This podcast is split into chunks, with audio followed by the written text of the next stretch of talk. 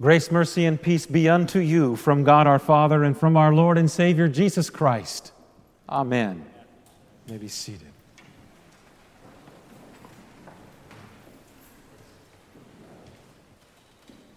First things first, this red is not in honor of St. Louis Cardinals. Just thought I'd put it out there for you. Because being a Texan and a Missouri Synod Lutheran in Texas is difficult because you've got this draw to St. Louis because of the seminary and the headquarters that are there, and you've got this Texas Ranger, which is loyalty. Well, that's another story.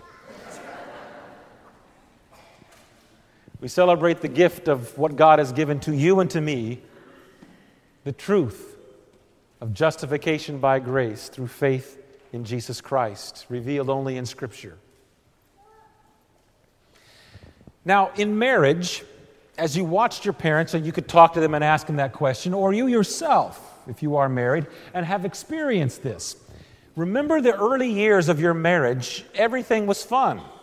Everything. Everything was new and adventuresome. Everything.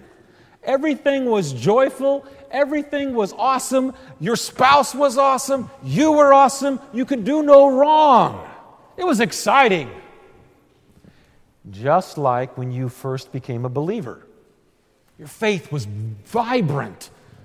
There were none of the doubts, the questions, the seemingly paradoxical things that caused you consternation. It was exciting. Well, then, as time moved on in your marriage, the gift of new life came into your life, your children. And things began to change. Now, all of a sudden, the husband wasn't the apple of his wife's eye at all times. Now, the wife had other things as well as the husband to care for. There were always this new change of this relationship that you had with one another. Just as your relationship with God changes. Meaning, it gets at times difficult you come across things that challenge your faith. And just as your marriage works through those years of raising children, your faith works through those years of difficult times, whether it's without a job, whether it is family strife, whether it is any other kind of strife.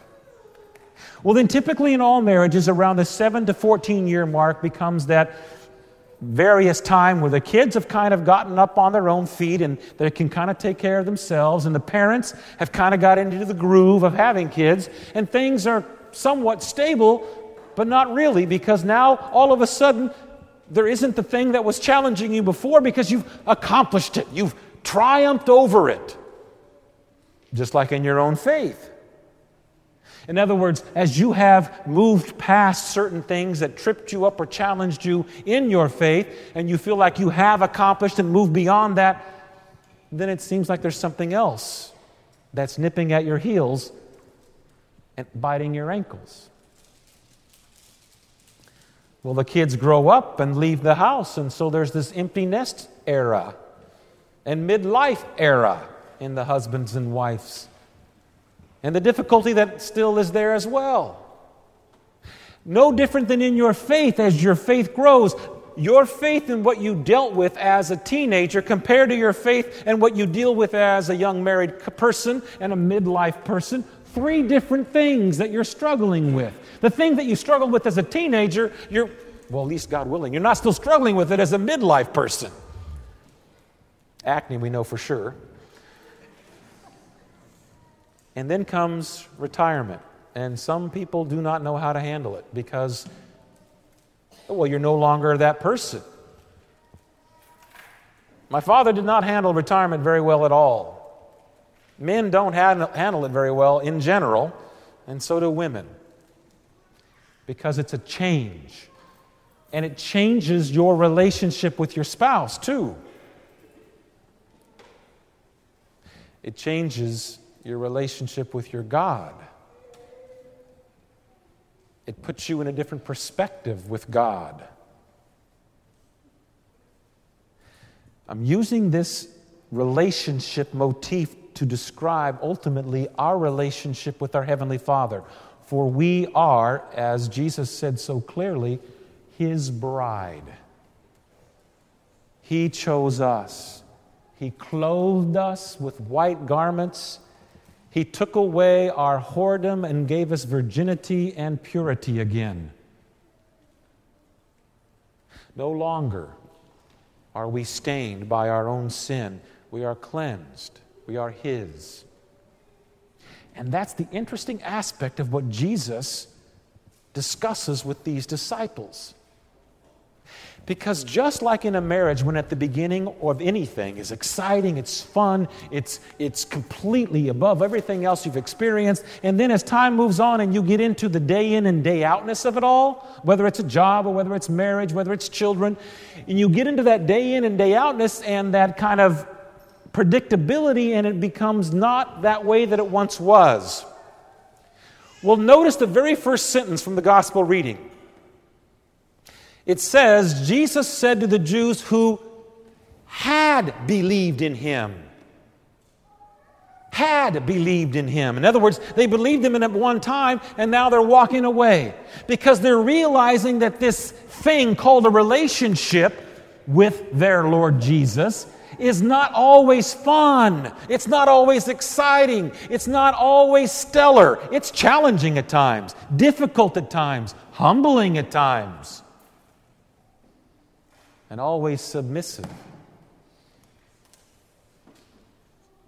That's why Jesus, in his great love for these Jews, says, If you abide in my word, you are truly my disciples.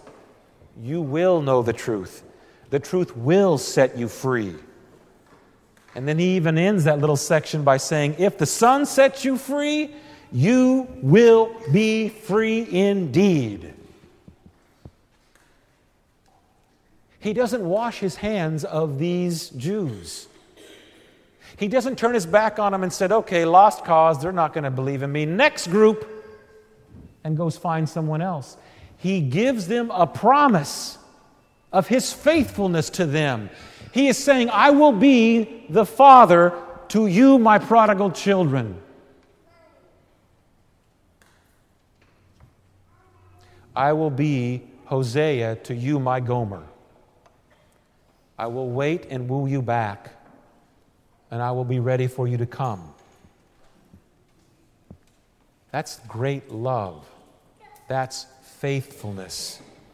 And all you and I have to do in our own minds is think in our life how He has treated us that way.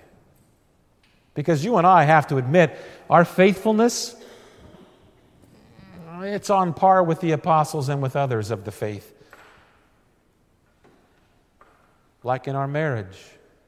Not implying that anybody is physically unfaithful, but have we always honored and loved our spouse the way God has intended us to honor and love our spouse? No. And does our spouse walk away from that?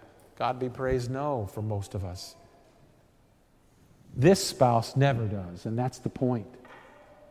Never walks away from our infidelity, but gives a promise, as he did to these Jews. Now, Jesus did say, Abide in my word, feed upon me. Let me be that which completely clothes you and enters every one of your pores and completely consumes you. Let me be that. And by God's grace, that's what's brought you here this morning and didn't keep you away. Is God calling you to be abiding in Him? That's our faithful response to His first and foremost faithfulness to us. Like Gomer, who returned to Hosea. Like Israel, who returned to the Lord, his her spouse, like the church who returns to our bridegroom, Jesus, like we who return to our spouse. During Luther's time, from outward appearances, During Luther's time, from outward appearances, it seems as if the church was unified. Everybody worshiped the same way in the same language, Latin. Everybody was a part of the same church. And anything that tried to break that unity was dealt with by the church murdering them. there were pros and cons to the time that Luther lived in. The pros was, from the look of everything, the church was beautiful, completely unified. The con was, there was no faith. Well, there was faith, not to say that there wasn't. But the church was building herself not upon faith in God's revealed word, but upon man's rules and regulations to create this seemingly unification of Christians. Now, you and I don't live in that kind of a world today. We live in a world where there's multiple truths. And the only recompense upon us if we don't cling to what the world is saying we ought to cling to is that we get a little distanced by people. There's peer pressure. At least in our own country, we're not put to death by the church. We're not put to death by our government, thanks be to God. But it's not that way in all the world, is it? Now, the pros to having many truths is that it does really come down to faith in that promise. It's not a block to check. The bad side of having so many truths is no one oftentimes is willing to say, This is truth and that's false. Because to do so would be politically incorrect. To do so would be denying someone else's right to their opinion. But that would have no room in your marriage, would it?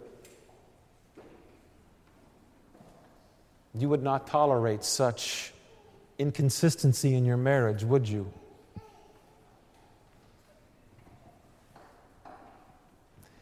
Just like with Luther's time is our time, the truths that are out there are not based upon Scripture alone. They're not based upon Christ alone. And they sure are not based by faith through grace or by grace through faith.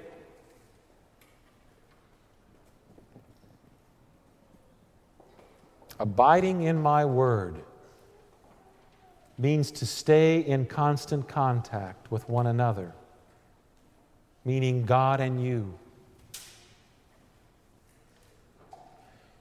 All of us have seen what happens when a child is removed from the presence of one of the parents for a time.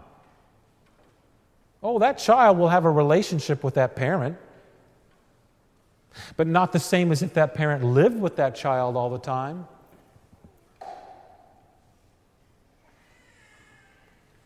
The only way you and I abide in His Word is by being in contact with our beloved bridegroom, who doesn't come to us to ridicule us, who doesn't come to us to list out all of our inconsistencies, but comes to receive us, like the father to the prodigal son, like Hosea did to Gomer, like Christ did to Peter. Do you love me? When the disciples began the church,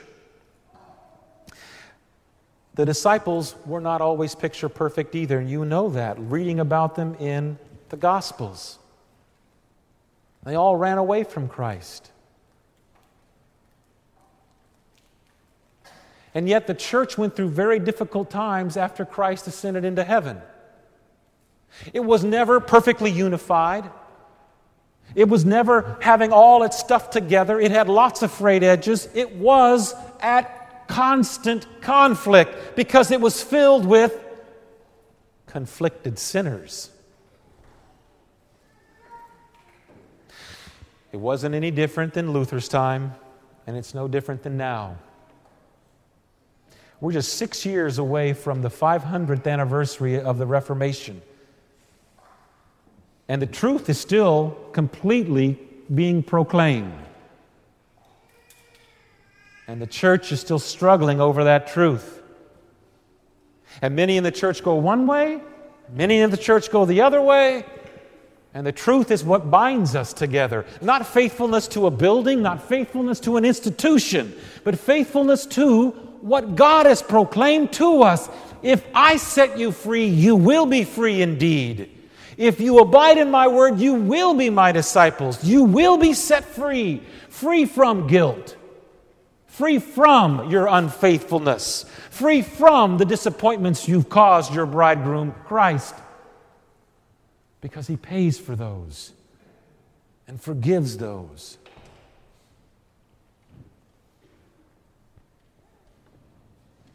In your marriage and in marriages of people who you look up to, you cannot say that they are without scars. They cannot say that they are without scars. If it happens in a human relationship between husband and wife, it happens between a husband, Christ, and his bride, the church. You know where his scars are at. They're for you. His scars are for you.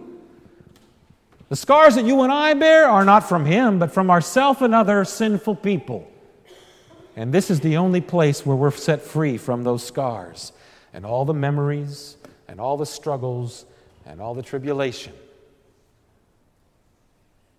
And just like in a marriage, it's very exciting at times and very blase at times. Your relationship with your Lord, from your perspective and my perspective, has some very exciting times and some very difficult times.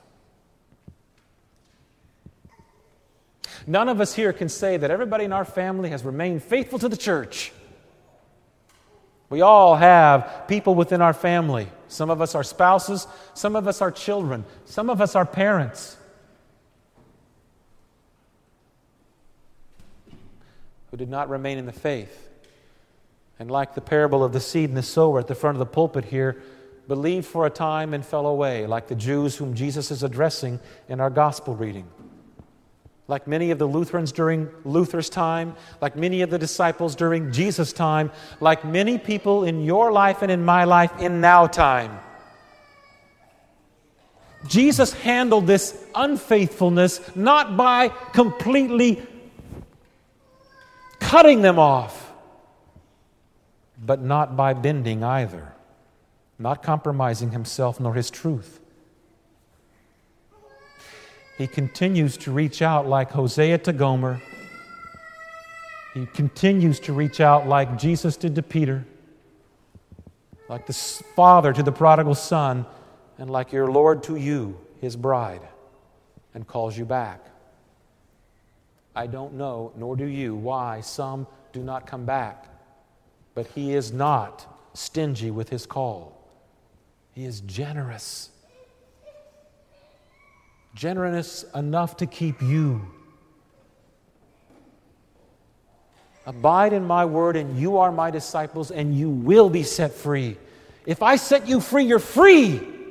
Free from having to think whether or not you are his child, whether or not you are his bride, whether or not you do deserve it. You don't. And he continually affirms that by saying, I am the one who makes you mine. No one comes to me except through me.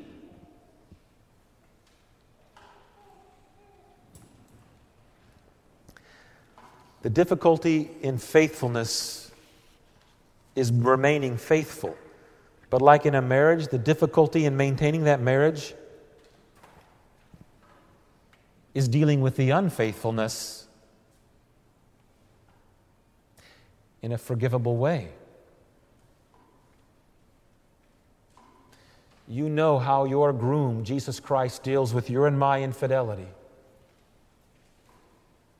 You've been set free you are his bride and groom, beloved child. As he said so clearly, if you abide in my word, you are my disciples. You will know the truth, and the truth will set you free. And if the Son sets you free, you are free indeed. In the name of the one who has made you his bride and set you free from all of your and my infidelity, Jesus Christ. Amen.